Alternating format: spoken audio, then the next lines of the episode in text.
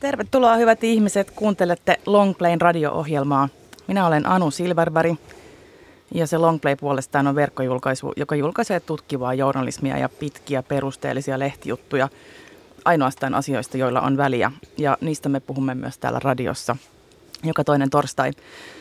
Tällä kertaa aiheenamme on lentovero ja se, että päättyykö halpojen lentojen aika meiltä täältä. Ja haluamme myös päästä samalla selvyyteen siitä, että kuka tästä kaikesta on vastuussa, jos syöksymme niin sanotusti ykkösluokassa helvettiin.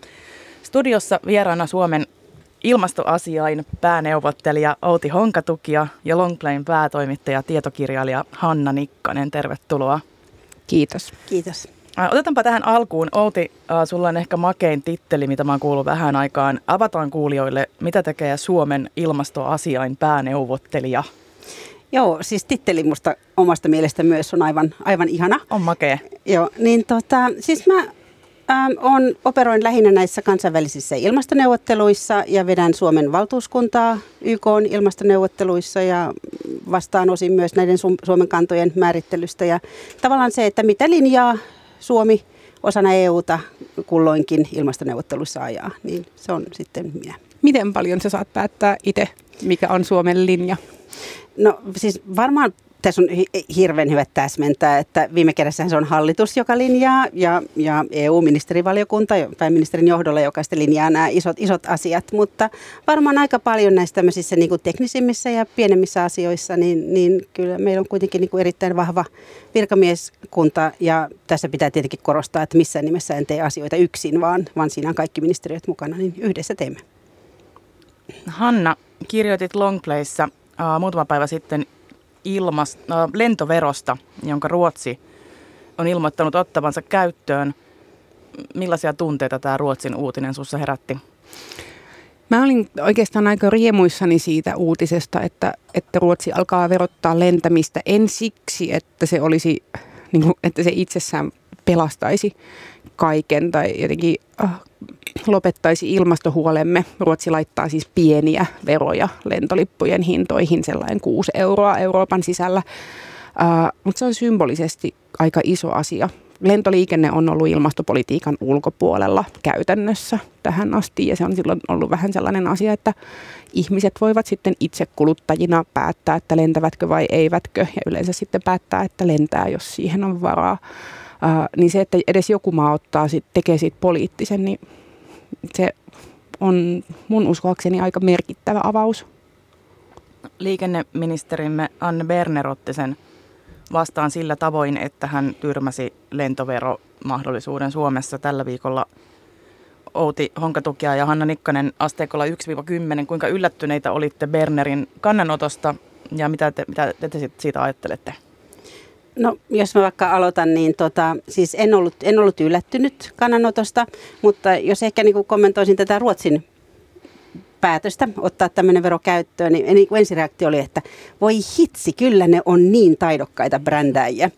Ruotsalaiset. Että, ruotsalaiset taas tässäkin asiassa. Eli otetaan käyttöön pieni vero, joka käytännössä ei estä eikä hidasta eikä ankeuta kenenkään, kenenkään lentomatkailua, mutta samaan aikaan niin kun tota, viestitään hyvin voimakkaasti, että tässä ollaan ilmastoasialla ja, ja, ja nimenomaan päästöjen takia otetaan tämmöinen vero käyttöön. Ai esittääkö ruotsalaiset vaan nyt parempaa tässä?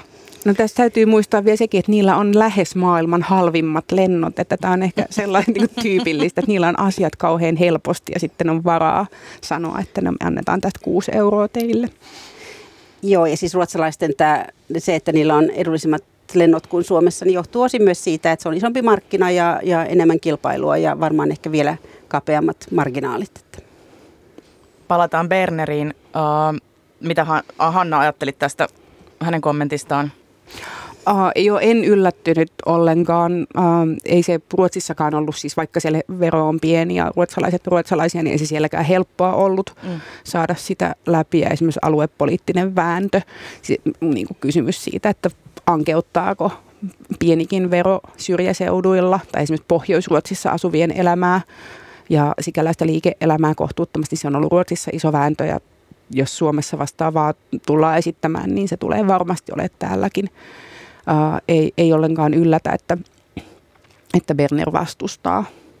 Eikö Ruotsissa kuitenkin ollut niin, että ne kyselyiden mukaan ne henkilöt, jotka eniten lentelee pitkin, niin oikeastaan oli, suhtautuvat positiivisemmin tähän, tähän veroon. Eli oletus siitä, että ne, jotka hyötyvät sitä eniten, että he vastustaisivat, niin ei, ei ollenkaan pitänyt paikkaansa. Joo, tai ainakin niin, että jos ajatellaan, että esimerkiksi nuoret aikuiset lentää paljon ja nuoret aikuiset nimenomaan käyttää halpoja lentoja, niin, niin tästä porukastahan vaan 11 prosenttia siis alle kolmikymppisistä vaan 11 prosenttia Ruotsissa vastusti lentoveroa, että, että se ehkä muutti vähän sitä ajatusta siitä, että ihmiset ei olisi valmiita vähentämään lentämistään tai maksamaan siitä enemmän. Että vaikka, vaikka kuluttaa tiettyä tuotetta, niin silti voi haluta, että valtio tekee siitä vaikeampaa. Niin, tässä on ehkä vähän myös sitä, että niin kun osta itsellesi puhdas omatunto, että, että, että nyt, nyt, nyt lennän vielä pidemmälle, kun, kun tiedän, että, että kuitenkin olen maksanut sitten tämän lentoveron, joka sitten omalta osaltaan ainakin hallituksen mukaan sitten kompensoi näitä päästöjä. Että, että tämmöistähän on myös paljon paljon liikkeellä. Joo, se on ihan totta, mutta mä oon siis sillä tavalla mä oon itse optimisti siinä, että, mm, että jotenkin ilmastopolitiikkaa tuntuu, että sitä tehdään aika paljon sellaisen spektaakkelien ja symbolisten tekojen kautta, että mitkä asiat ylipäänsä lasketaan mukaan johonkin tulevaan muutokseen, johon valmistaudutaan ja joka hyväksytään.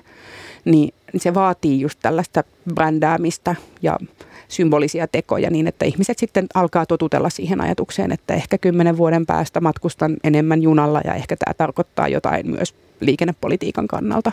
Miksi tämä on just asia, mikä vaatii tämmöisiä spektaakkeleita? Siis johta, johtajuus, siis se, että niin kuin miten, miten osoitat johtajuutta, jos, jos et niin kuin tee jotain näyttävää. Että, et, et, tämä nyt kuitenkin on, niin kuin, esimerkillä johtaminenhan on se, mitä ainakin kaikilla aina rummutetaan. Että, ja, ja tämähän on niin kuin EUn ilmastopolitiikassakin, että EU, EU myös näissä globaalissa ilmastoneuvotteluissa niin haluaa, haluaa profiloitua ilmastojohtajana ja, ja haluaa nimenomaan profiloitua tekojen kautta. Eli toimeenpannaan kunnianhimoista ilmastopolitiikkaa ja edetään sillä tiellä. Ja, ja, ja Ruotsi on niin kuin ihan, niin kuin, tämä on kyllä niin kuin hattu pois päästä, että kyllä he ovat ihan selkeästi omassa luokassaan sitten, että mitä tulee tähän ilmastopolitiikan kunnianhimoon. No, ja onhan se myös, niin kuin, että no, et se ilmastopolitiikka on tunnettu, että se on etäistä ja se on helposti abstrakti ja se liittyy asioihin, jotka on todella kaukana tavallisesta kuluttajasta ja jotka tähän asti on aika vähän myös kiinnostanut tavallista kuluttajaa ja nyt ollaan siirtymässä ehkä sellaiseen aikaan, että, että siitä niin kuin politiikkana halutaankin puhua enemmän, mutta sitten se vaatii myös niin kuin sellaisia aiheita, jotka on helpompi käsittää ja sellaisia asioita, joista voi puhuakin, että ollaanko valmiita luopumaan tästä tai ollaanko valmiita vähentämään jotain sellaista, joka on lähempänä tavallista ihmistä kuin energiapolitiikka tyypillisesti esimerkiksi on. Liikenneministeri Berner uh, sanoi tässä kommenttinsa ohessa, että ennemminkin tämmöisistä asioista pitäisi sopia kansainvälisesti – kuin ryhtyä tähän kansalliseen Suomi-Ruotsi-kisaan. Niin, uh, tota, onks, miksei sitten näin? Siis kyllä mä tästä tota, niin, niin kyllä ehdottomasti samaa mieltä, että kyllä kaikki tämmöiset isot peliliikkeet, jotta niillä olisi ihan oikeasti vaikut, vaikutusta ja vaikuttavuutta, niin kyllä ne pitää tehdä niin kuin globaalitasolla. Että tota, et, et, et, et, et, tässä, tässä on niin kuin hyvä erottaa kaksi asiaa. Et yksi on tämä, että jos halutaan tehdä tämmöinen niin kuin symbolinen brändäysele, niin kuin, niin kuin Ruotsi nyt tällä hetkellä on tekemässä. Eli, eli, eli laitetaan vero, joka sitten kuitenkaan viime kädessä ei estä tai ankeuta sun matkustamista verrattuna sit siihen, että ihan, ihan oikeasti globaalitasolla otetaan käyttöön semmoiset mekanismit tai, tai järjestelyt, jotka oikeasti sitten lähtee vähentämään lentoliikenteen päästöjä. Mutta toisaalta niin, lentopolttoainehan on verovapaata, mikä on asettanut lentoliikenteen tosi eri asemaan vaikka tieliikenteen kanssa. Et onhan se niin kuin epäreilua ja kilpailua vääristävää, että nimenomaan lentoliikenne saa verohelpotuksia ja se on kansainvälinen sopimus. Mä en tiedä, mä oikeastaan mua kiinnostaisi tietää, että osaat sä Outi selittää meille, kun ympäristöministeriö listaa aina ympäristölle haitallisia tukia. Ja siellä esiintyi muun muassa tämä, että vuonna 1944 on sovittu siviili-ilmailu, solmittu siviili-ilmailusopimus, jonka mukaan lentopolttoaineita ei kukaan saa verottaa. Niin miksi, miksi sitä ei voisi purkaa? Ympäristöministeriö siihen aina sanoo, että tämä ei ole realistista tämän purkaminen, joten tavallaan täytyy käyttää muita keinoja lentämisen verottamiseen, koska polttoaine on jotenkin off limits Joo, siis nämähän on tavallaan niin kuin asiat, joista on joskus tullut kansainvälisellä tasolla sovittua, niin, niin nä, nä, näitähän sitten niin kuin on hyvin vaikea uudelleen neuvotella ja aina, aina löytyy joku, joka ei ole valmis siihen, siihen, siihen, siihen rintamaan. Eli, eli kyllä tämä varmaan on, on näin, että siihen polttoaineen tota, niin, niin, niin kuin tämmöiseen globaaliin polttoaineveroon, niin, niin en, en, en, en itsekään pitäisi sitä realistisena. Mutta, mutta samaan aikaanhan kuitenkin nyt on tulossa näitä niin kuin lentoliikenteeseenkin näitä uusia, uusia tapoja kompensoida sitä päästöjen kasvua. Eli sitten niin kuin, tota 2020 jälkeen tämä on eli kansainvälisen lentoliikennejärjestön alla tämä Korsia-järjestelmä, joka tähtää siihen, että vaikka lentoliikenne sen jälkeen vielä kasvaa volyymiltään, niin, niin päästöt ei enää kasva, tai että ne päästöt pitää sitten kompensoida. Kerrotko, miten tämä toimii ihan lyhyesti? Tota, tämä nyt on vielä, niin kuin, tästä on neuvottelut kesken, ja, ja, ja varmaan niin kuin tämä tämmöinen niin kuin prototyyppimalli vielä vähän hakusessa. Mutta mistä olisi kyse noin ky- ky- lähtökohtaisesti? No, lähtökohtaisesti kyse voisi olla esimerkiksi siitä, eli että, että käytetään teho tehokkaampia koneita, jolloin sitten se niin kuin polttoainekulutus laskee. Toinen tapa on sitten se, että tuota, et, et, et vaikka niin kuin polttoainekulutus kasvaisikin, niin sitten otettaisiin käyttöön tämmöinen kompensaatiomekanismi.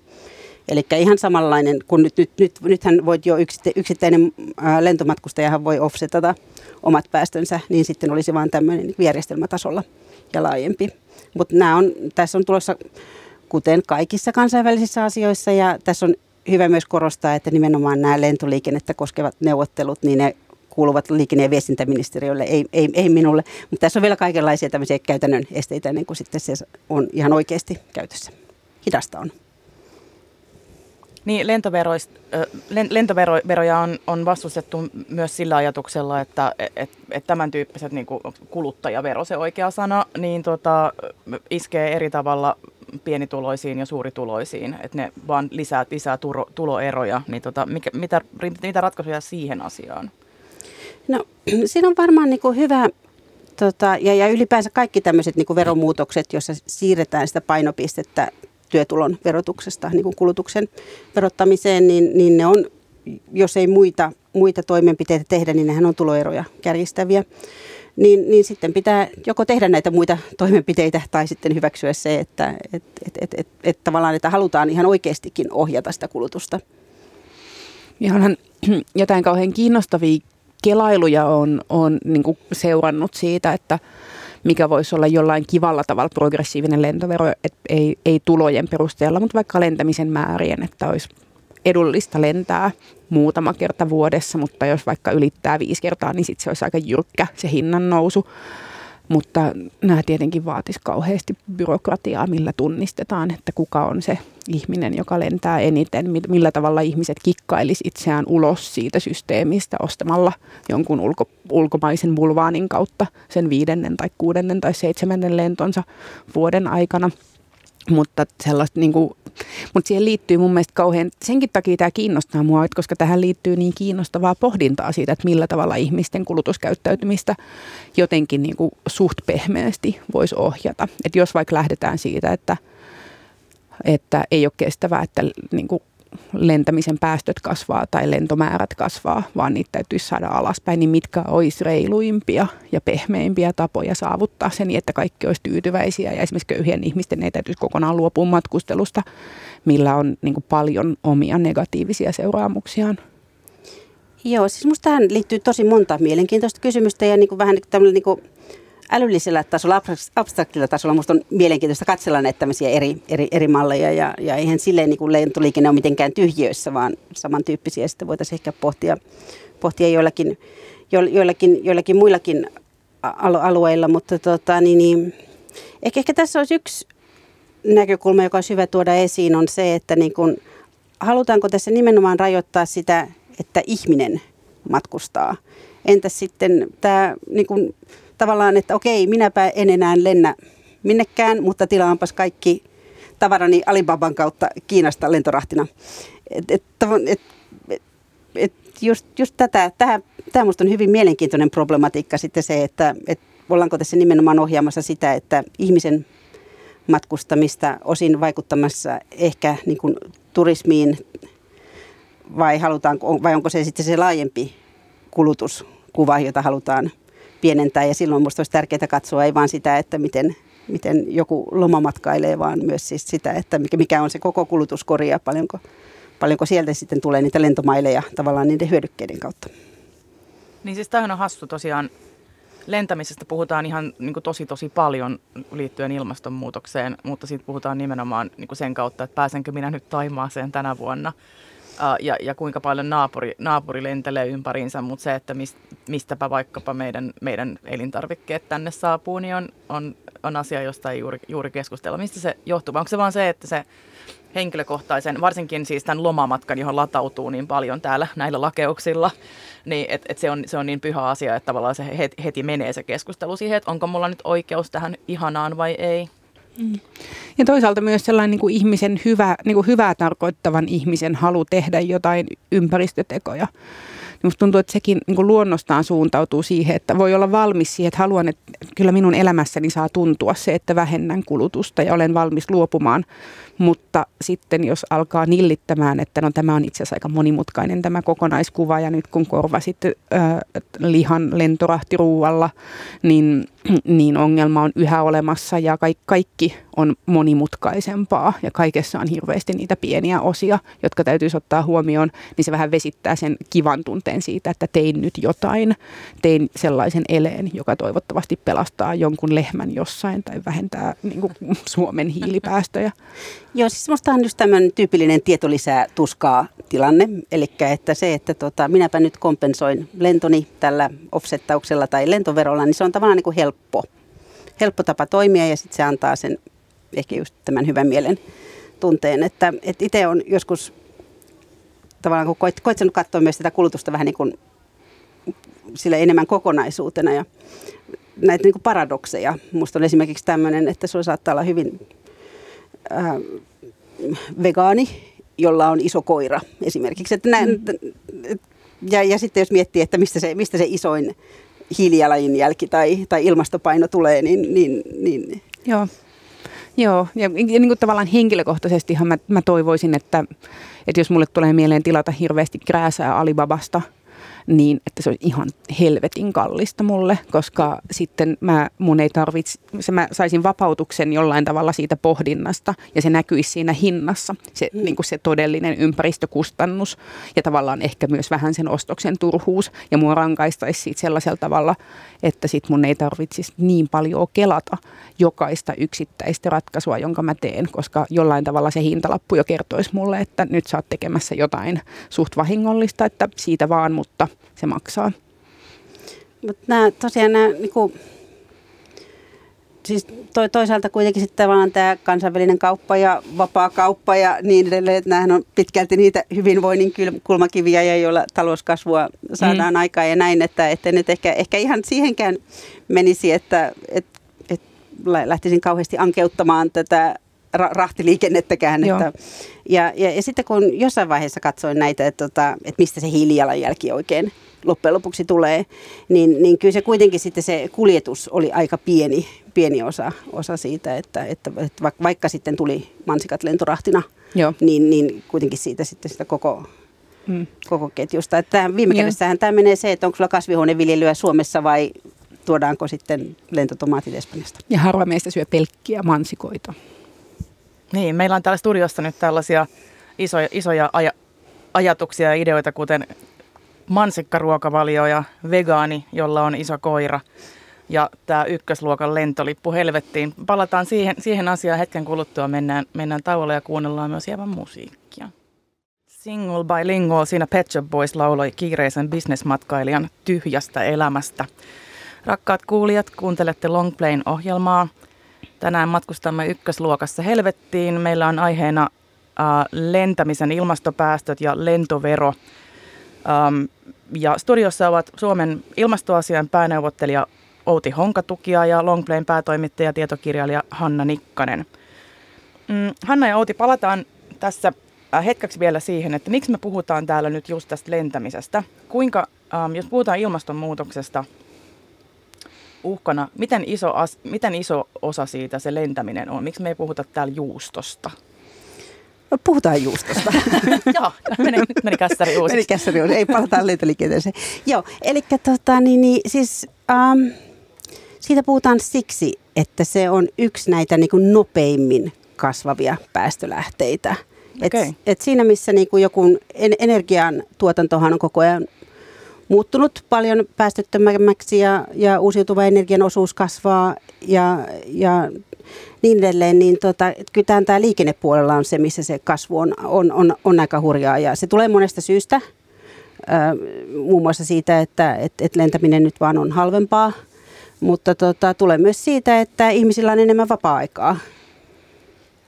Mm. Ja meidän käsitys siitä, että mikä on, niin kuin, mikä on hyvää elämää tavallaan, se on muuttunut. Se on mun mielestä aika keskeistä tässä, että me halutaan, siis että itsekin haluaisin koko ajan matkustaa lentäen, koska, koska on nyt siihen kasvanut, että, että sellainen oikeus mulla on ja, ja halpalennot on ollut kuvioissa melkein niin kauan kuin mä muistan. Niin, mullakin on semmoinen, että tämähän kuuluu mulle, ja siis se kyllä tosi paljon liittyy niihin halpalentoihin, vaikka mä olen ehtinyt elää niin pitkään, että nyt kalli, kalliimpaakin on ollut, mutta se on tosiaan niin kuin vaikuttanut siihen, että miten näkee sen koko lentämisen. Mistä se, tajun, että mä en niin tiedä, mistä se johtuu, että ne yhtäkkiä muuttui niin halvoiksi? Mistä halpalennot tuli? kilpailusta. Siis ihan, ihan siitä, että tota, et, et, jos muistelee niin jotain omaakin lapsuutta ja niin edelleen, niin, niin sullahan oli, oli vain kansallisia lentoyhtiöitä, mm. jotka olivat valtion omistuksessa ja, ja, ja, ja niitä, niitä niin kuin suojeltiin ja, ja se oli hyvinkin säädeltyä. Ja, ja sitten kun säätelyä purettiin ja tämähän on ollut niin kuin, ö, erittäin suuri tämmöinen niin kuluttajien hyvinvointia lisäävä teko se, että on tullut nämä, nämä halpalentoyhtiöt ja, ja tosiaan on, on mahdollista lentää, lentää halvalla. Niin. Ja sehän se tasa-arvoistaa tosi paljon. Jo EU-ssa purettiin kilpailua ja se näkyy täällä. Uh, Jenkeissä vissiin ei ollut samalla tavalla sääntelyä aikaisemminkaan, joten siellä oli jo 60-luvulla hippilentoyhtiöitä, joissa suunnilleen sai niin kuin röökiä polttaen maata lattialla, eikä, eikä ollut laitettu penkkejä, ettei tilaa mene siihen. Että, niin kuin, että se on sellainen, niin kuin, että se lähti jo, jo 60-luvulla huomattiin, että tätä ihmiset haluaa, nuoret haluaa matkustaa, niin kuin etenkin just sellaiset hipit. Niin tämä sitten yhdistettynä siihen, että, että tosiaan tämä, tätä alaa ei, ei ole säännelty to, toisin, kuin, toisin kuin monia muita, että se, se on yhtäkkiä vapautunut ihan täydellisesti sitten. Joo, siis nyt, niin kuin, nythän tällä hetkellä lentämisen päästöt maailmassa on joku viitisen prosenttia kokonaispäästöistä. Se on vähän ikävämpää sen takia, että ne päästetään suoraan yläilmakehään, että niistä on niin kuin enemmän haittaa siellä. Mutta kun tässä on just tämä kaksi, että lentäminen lisääntyy ja sitten samaan aikaan niin muiden alojen päästöjä onnistutaan vähentämään, niin niin se sen takia, että se tekee siitä, sen, niin kuin nämä kaksi tekijää tekee siitä kasvusta aika hurjaa. Ja siis siinä, kun me puhutaan lentoverosta, joka tulee Ruotsissa nyt aprillipäivänä ää, voimaan ensimmäistä kertaa, niin sen tota, nimenomaan sitä lakia säädettäessä ruotsalaiset totes, että heidän niin kuin ympäristössä, tai Ruotsissa, missä ollaan muuten aika tehdään tehokasta ilmastopolitiikkaa vaikka energiantuotannon suhteen, mutta ihmiset haluaa matkustaa valtavasti, niin jos tämä jatkuu tällaisenään, niin niillä on vuonna 2040 tilanne, jossa lentäminen aiheuttaa puolet kaikista Ruotsin päästöistä, joka on taas sitten jo ihan hillittömän paljon. Joo, siis näin, näinhän tämä on, että tota, tosiaan tämä lentoliikenteen osuus päästöistä nyt sitten kasvaa kasvaa aika, aika, aika vauhdilla ja sitten ehkä, ehkä siinä on myös todettu, että nämä muut ohjauskeinot siinä on vähän, vähän hakusessa ja hankalia. Että se pitää tietenkin pitää mielessä, että EUn alueellahan myös on, niin kuin lentoliikennehän on päästökaupassa, ja, ja, ja, mutta, mutta sielläkin nyt sitten niin, tota, päästöoikeuden hinta on alhainen, niin, niin ei, ei sekään sitten ohjaa, mutta, mutta lähtökohtaisestihan se nimenomaan sitten nostaisi myös näitä tai nostaa näitä lippujen hintoja, että tämä Ruotsin myötä, nythän siitä tuli ihan kuin tämmöinen tupla ohjaus. Joo, niin kaksi pientä ohjausta. Juuri näin. Kak, kak, kaksi, kaksi, kaksi pientä ankeuttajaa, jotka kuitenkaan eivät sitten viime kädessä niin kuin estä tai, tai varmaan niin kuin vaikuta kovinkaan paljon sitten ihmisten, ihmisten tota, päätöksiin. No, miten niihin ihmisten päätöksiin nyt niin voitaisiin äh, puuttua? Mä, m- huomaan, aikaisemmin puhuttiin tuossa niistä yksilövalinnoista ja mennään siihen vielä takaisinkin, mutta alkaa niin pänniä se ajatus siitä, että minun pitää laskea tässä, että jos minä olen vegaani ja minulla on iso koira ja minä lennän ja sitten toisaalta minä kasvatan omat porkkanani ja miten mikäkin menee miinus. Et siinä on, niin kuin, siinä on niin liikaa dataa ja sitten alkaa tulee sellainen, että kai nyt joku liikenneministeri täällä tätä asiaa miettii, eikä mun tarttis. Niin millä sä niin kuin, Et minun, minun ja kaikkien meidän kulutustottumuksiin halutaan vaikuttaa. Uh, miten sitä voidaan tehdä, etenkin kun ottaa huomioon, niin kuin, miten irrationaalinen minäkin vaikka nyt tässä äskeisessä listassa. Okei, mä en ole vegaani, jolla on iso koira, mutta olen montaa muuta, niin montaa muuta asiaa. niin miten, miten, miten ihmisiä oikeasti voi vaikuttaa?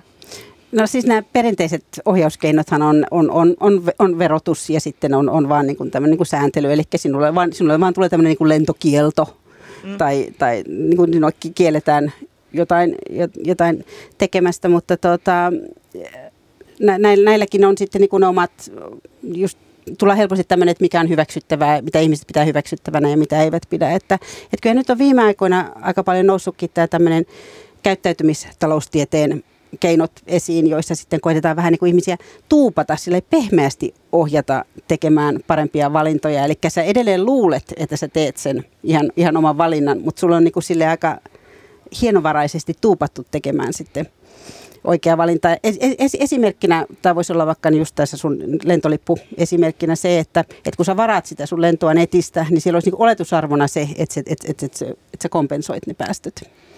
Niin, tai tarkoitatko sitä, että se on ruksi, jota mä en unohda ottaa pois, vai tarkoitatko että se on yksinkertaisesti niin, että mä joudun maksamaan sen? Se mä tarkoitan sitä niin kuin, tavallaan, että jos se mennään tällaisella niin kuin, tämmöisellä tuuppaus, niin kuin nudging, mm tyyppisellä tota, ohjauksella, niin silloin se olisi, se olisi oletusarvona, eli se olisi sellainen, että jos et sä huomaa ottaa sitä ruksia pois, Joo. niin silloin se, silloin se kompensoit. Silloinkin ollaan vielä siinä jossain yksilön valinnan sellaisessa, mä huomaan, että mä niin ärsyttää se, että, että mulle koko ajan annetaan sitä valintaa, että miksei mua vaan rajoiteta. Siis sä, sä haluat tämmöisen niin kuin vahvan valtion ja rajoituksen. mä haluan, että mua ja, ainakin rajoitetaan. Ja korkeat verot, eli tota, niin, niin, no, y, y, y, yksi tapa esimerkiksi vaikuttaa sun ruokavalioon voisi olla se, että, että, että ruoallahan on tällä hetkellä Suomessa alennettu arvonlisäverokanta, mm. ja, ja mikä johtaa sitten, paitsi että totta kai sen, se on niin silloin niin tämmöinen tota, tämmöinen niin tulo, ale, alempia tuloluokkia niin kuin tota, tavallaan, että se on, se on kompensaatio heille, mutta erityisesti heille, mutta sitten tota, niin, niin, sehän myös johtaa siihen, että ruokahävikkiä on aika paljon, koska ruoka nyt vaan on niin halpaa, niin jos sulla olisikin 10 prosentin sijaan maksaisit 24 prosenttia arvonlisäveroa ruoasta, niin, niin vaikuttaisiko se sun käyttäytymiseen, että voidaanko sinun käyttäytymiseen vaikuttaa tavallaan lompakon kautta? Niin, vaikea sanoa. Siis, et, et ensin mä ajattelisin, että joo, totta kai, näin niin kuin luontaisesti vastaisin, mutta sitten kun mä on, tutustuin äh, tähän, mikä se olikaan se sana, äh, kulut, kuluttaja... Eiku, käyttäytymistaloustiede. Käyttäytymistaloustiede, niin, niin sitten mä vähän epäilen, että eikö mä varmaan on just sillä tavalla irrationaalinen, että että ei siinä mitkään järkiperusteet niin kuin lopulta. Et se, se, missä mä ko- et on tilanteita, joissa minä kuluttajana, ja tuskin olen tässä yksin, niin koen tekemäni jonkin valinnan. Sitten on lukuisia tilanteita, missä mä en koe tekemäni valintaa, vaikka mä siis selvästikin niitä ihan varmasti koko ajan teen. Ja sitten silloinkin, kun mä kuvittelen tekemäni valinnan, niin se luultavasti on ihan muuta kuin mitä mä itse kuvittelen sen olevan niin kuin just tällainen iso, ison koiran omistaja vegaanina, jota siis en edelleenkään ole. Niin, että et, mä, mä, mun on tosi vaikea, et mulla, mä, ä, niin, ehkä näin, väitteeni oli se, että eikö niin, että silloin jos mut pistetään maksamaan siitä sillä tavalla, että jos et sä ruksaa pois tätä, tätä tota, sakkoa tästä lentolipustasi, niin sitten, sitten maksat sen, niin, niin ajatus on myös se, että a, eikö mut vaan pitäisi pakottaa siihen, mutta sitten myös se, että eikö se ole niinku epä, että eihän se ole tasa-arvosta ei kaikki huomaa sitä ruksia. Mm. Ihmisillä on kauhean erilaisia niin kuin vaikkapa taitoja toimia internetistä tai jotain muuta. Et heti kun se on tollainen, missä ihminen, ihmisen niin kuin taidot ja kyky niin kuin operoida tässä yhteiskunnassa niin kuin näissä rajoissa on jotenkin olennaista sen kannalta, että mitä se päätyy maksamaan, niin musta se tuntuu niin kuin epäreilut. Mun, niin kuin mun omia, kun mietin siis taas itseäni ja niin kuin omia lentohaluja, niin niitä ehkä eniten vähentäisi se, jos mun ei tarvitsisi enää ikinä nähdä mitään niin ihania Facebook- ja Instagram-päivityksiä, joista tulee sellainen olo, että jossain muualla on jatkuvasti bileet ja rantoja, joista mä jään paitsi. Että koko mun sosiaalinen viiteryhmäni matkustaa täysin äh, häikäilemättömästi ympäri maailmaa ja nauttii siitä ja, ja, ja itsekin nauttisin, jos olisin siellä. Siis se tunne siitä, että et ihan mun sormien ulottuvilla – on sellaisia maailmoja, joissa mä haluaisin olla mukana. Mm, että jos, mä, niin kuin, jos jollain tavalla mut saataisiin tuntemaan, että, että on, niin kuin, on ihan ok lomailla muuallakin tai että on niin kuin, jotenkin se, mikä on normaalia, niin se, se muuttuisi ehkä vähän kohti sitä niin jotain aikaisempaa vaihetta, jossa ei ollut normaalia matkustaa lentokoneella joka kuukausi. Oliko tämä, kun Anu kaipasi tätä niin kuin rajoituksia, että jos rajoitetaan sun sosiaalisen median käyttöä, niin Siinä olisi varmaan muitakin hyviä puolia. Nyt jos ollaan tottunut siihen, että tätä tarvitsemme valtion, joka verottaa enemmän, sääntelee enemmän, rajoittaa kaikkia ja sulkee sosiaalisen median. Hetkinen, kuulostaa tutulta. Mä olisin tosi onnellinen pohjoiskorealainen varmasti. Ei, ei oikeasti, mutta siis sellainen, että musta vaan tuntuu, että, on, että se on muuttunut tosi paljon se, että, että mikä on tavallista, mikä on mm. vähän niin kuin sään saavutettu etu siinä, että mit, miten ihmiset elää, mistä saadaan nautintoa, niin kuin, miten, miten monta kertaa vuodessa esimerkiksi lomaillaan kaukana kotoa.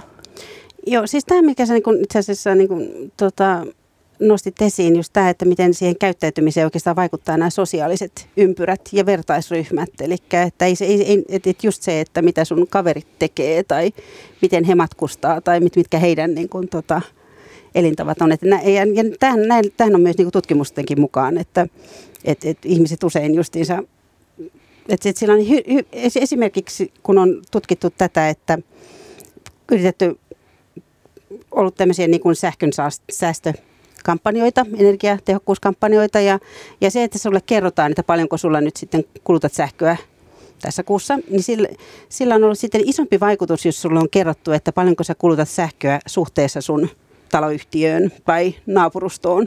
Tavallaan se, että, että ihmiset aina haluavat olla ikään kuin siinä, siinä niin kuin vertaistensa tasolla.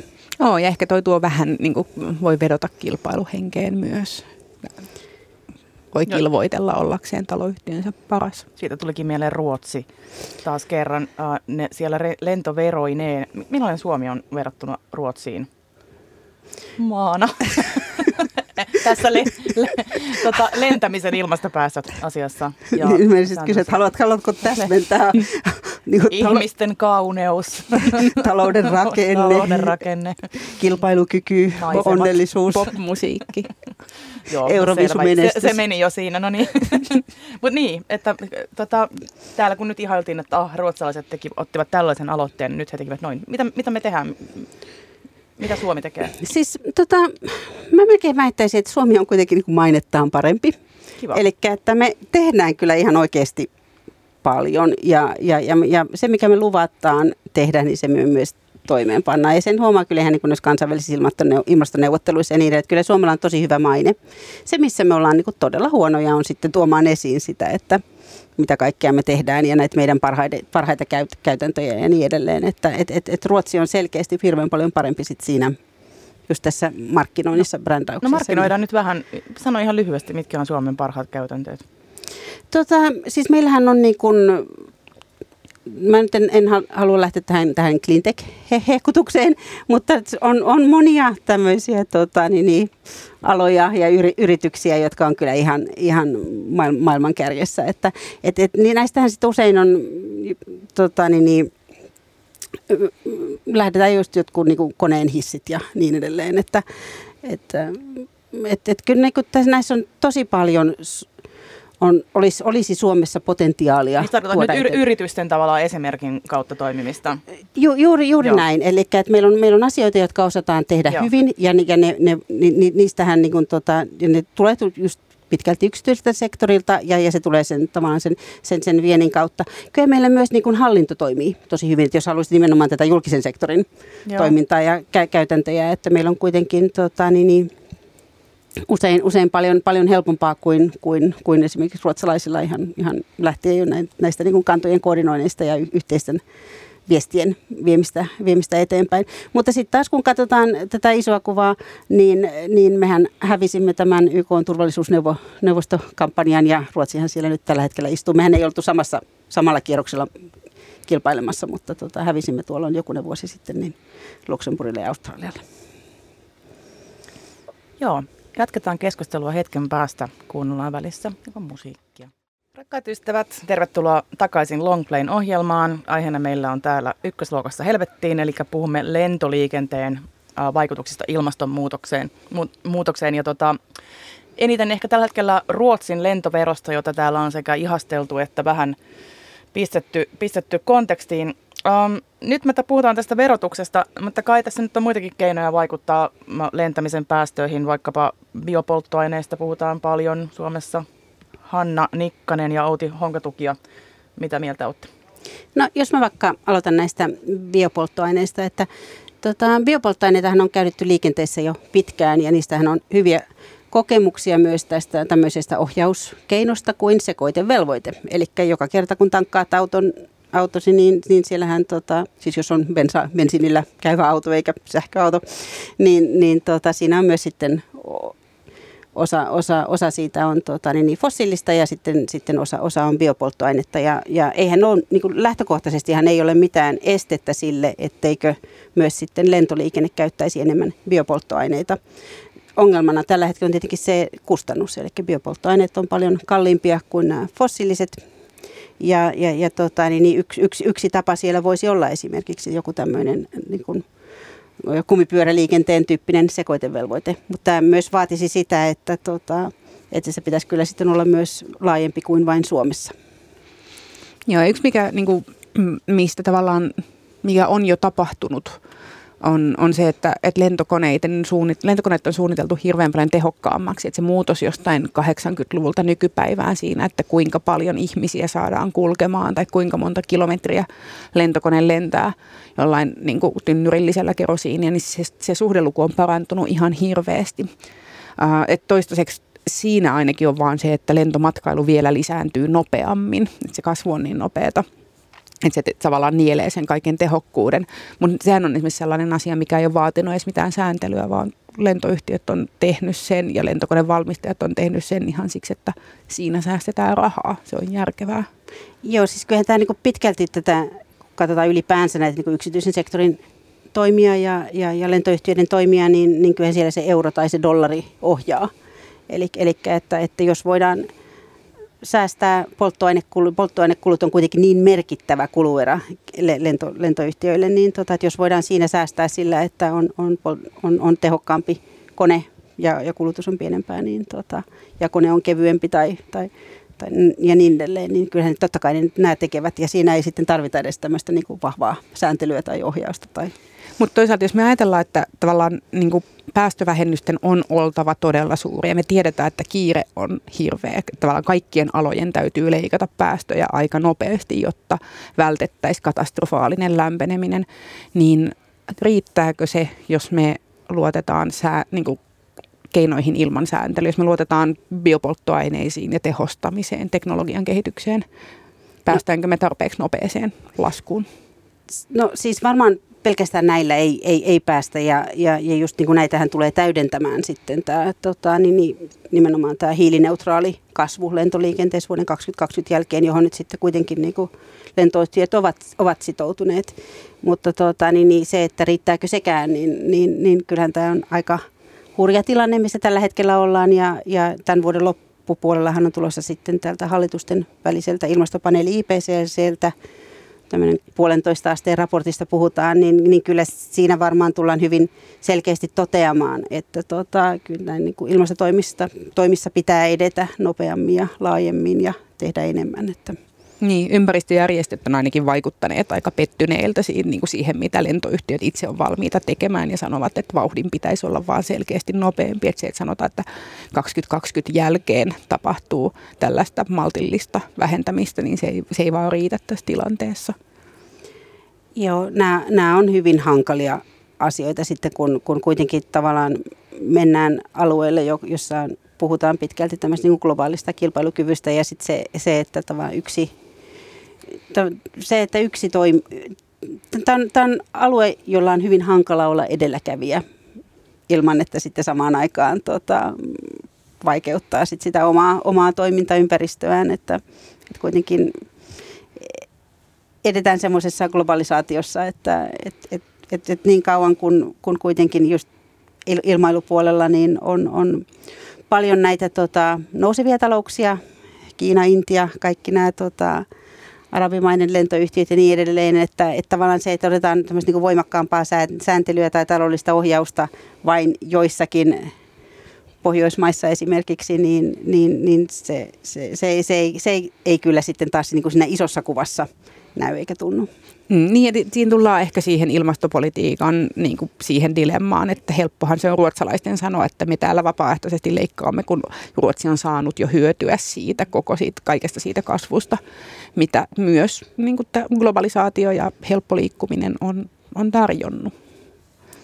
Joo, nämä, nämä, on, nämä menee hyvin helposti tämmöisiin aika hankaliin filosofisiin pohdintoihin sitten, että tuota, et, et, et esimerkiksi just täällä kansainvälisissä ilmastoneuvotteluissa niin on, on joukko kehitysmaista, jotka puhuvat voimakkaastikin tämmöisen, että tällaisesta, että heillä on oikeus carbon space, siis, siis semmoiseen, niin kuin, semmoiseen määrään päästöjä kuin mi, miten nämä teollisuusmaat mm. ovat sitten niin kuin siinä aiemmin, aiemmin tuottaneet. Ja siinä ehkä sitten se toinen tapa katsoa asiaa on se, että et, et toisaalta näillä mailla nyt on myös mahdollisuus tehdä asioita toisin. Ja, ja, ja kyllähän mekin nyt on, on, ollaan jo osoitettu, että talous voi kasvaa ilman, että päästöt kasvaa.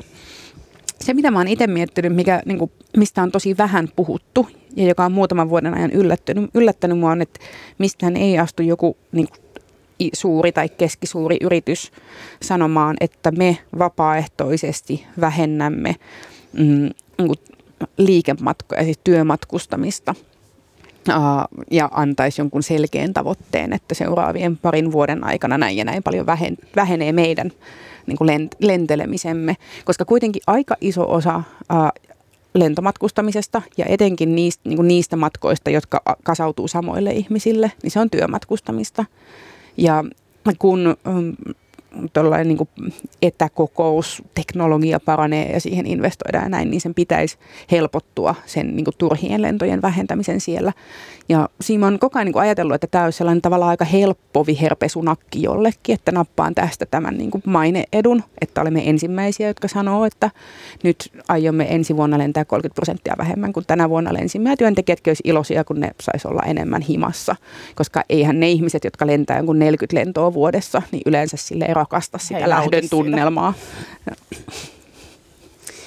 Joo, siis tämä tota, siis varmaan ja koko ajan kun teknologia etenee ja ylipäänsä tämmöinen etäkokoustaminen on, tulee helpommaksi, niin, niin, niin totta kai sitä voidaan, voidaan tota, käyttää. Mutta samaan aikaan kuitenkin aika paljon näistä perustuu tämmöiseen niin kuin luottamukseen. Eli sä haluat tuntea sen henkilön, jonka kanssa teet bisnestä tai jonka kanssa neuvottelet ja niin, niin edelleen. Että, et, et siinä, siinä on varmaan niin kuin rajansa myös sitten siinä, että miten paljon miten paljon voidaan. Mutta tässä olisi ehkä niin kuin mainita esimerkkinä ää, ähm, tästä, että, että vois, voitaisiko työmatkalentoja tai työ, virkatehtävissä tehtäviä lentoja vähentää, niin mun yksi entinen kollega aiemmassa työpaikassa, niin vähän ehkä kieliposkessa, mutta ehdotti tällaista, että mitä jos tänä vuonna niin olisi tavoitteena se, että, tai sovitaan, että kaikki nämä ää, työmatkalennot, niin ne pitää tehdä bisnesluokassa – Eli se olisi sitten, siinä olisi niin matkabudjetti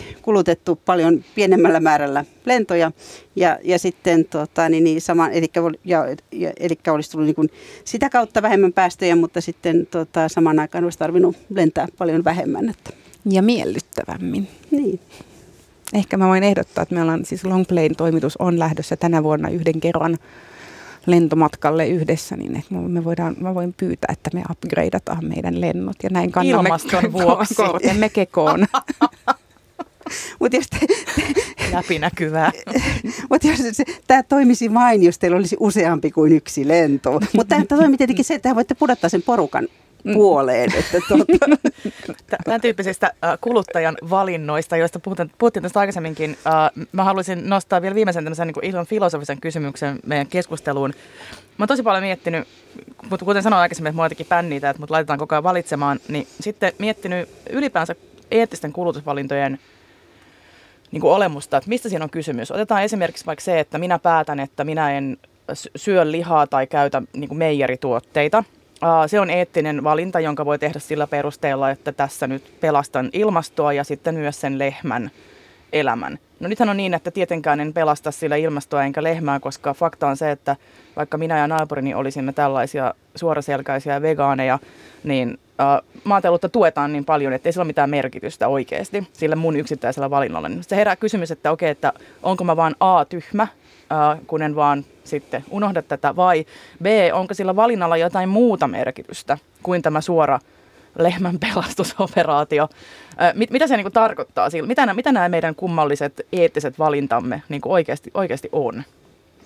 Oletko onnellisempi, kun sä teet sen valinnan? No niin, toi on tavallaan sitten toi, että onko kyse siitä, että, että ne on identiteettipolitiikkaa tai ne on, ne on niin kuin samastumista johonkin viiteryhmään. Varmasti myös sitä, mutta mä ajattelen, että, että kyllä, kyllä siinä on niin kuin, mä en ole ihan niin kyyninen. Mä ajattelen, että kyllä ne, ne valinnat on niin kuin, ne on oikeastikin niin kuin etiikkaan ja moraaliin liittyviä, mutta se vaan, että miten ne sitten suoranaisesti liittyy siihen lehmään, niin se onkin sit, tai ilmastoon, niin se on sitten ihan toinen juttu. Mm, sitten mä toisaalta mietin sitä, että miten ankeeta Ysärillä oli vegaaneilla. Että miten niin kuin vähän heitä oli ja miten kauheita heidän elämänsä oli ja miten paljon se niin kuin rajoitti elämää. Ja sitten samalla se, mitä en koskaan ollut silloinkaan vegaani, mutta seurasin mielenkiinnolla sivusta sitä, että miten sitä kommentoitiin, miten sitä pidettiin täysin mahdottomana, että joku tällainen asia valtavirtaistuisi. Ja, ja niin kuin, se oli hyvin kyynistä se veganismin kommentointi joskus 90-luvulla, 2000-luvun alussa. Uh, nyt se niin kuin valtavirtaistuminen, joka on ollut hidasta ja tuskallista ja kaikkea, mutta se on kuitenkin tapahtunut. Ja sitten kun on, että jonkunlainen kriittinen massa ylittyy, jolloin se alkaa ohjata myös tuotantopäätöksiä. Se alkaa ohjata politiikkaa, niin kuin esimerkiksi Ruotsissa, kun huomattiin, että ihmiset, äänestäjät ovat itse asiassa valmiita tukemaan lentoveroa, niin sitten se ohjasi sitä, minkälaisia valintoja poliitikot uskaltaa tehdä niin samalla tavalla, että se niin kuin, ne on aika pieniä pisaroita, ne jotkut ysärivegaanit, jotka ovat kärsineet puolestamme, mutta ne on kuitenkin se on ollut tavallaan välttämätöntä se parikymmentä vuotta tuskaista veganismia, jotta sitten nyt on valtavirtaista veganismia, joka myös vaikuttaa siihen, että mitä ruokaa Suomessa tuotetaan. Ysärivegaanit, uhrinne ei ollut turha. Kiitos kuulijat. Tämä oli Longplayn ohjelma vieraana. Meillä oli Outi Honkatukia ja Hanna Nikkanen ja olemme puhuneet lentämisen synneistä ja, ja niiden verottamisesta. Ähm, palaamme radioaloille taas kahden viikon kuluttua. Ja siihen asti nämä meidän ohjelmat löytyy Radio Helsingin sivuilta ja kaikki Longplayn pitkät tutkivat ja maailmaan taustoittavat jutut löytyvät osoitteesta longplay.fi.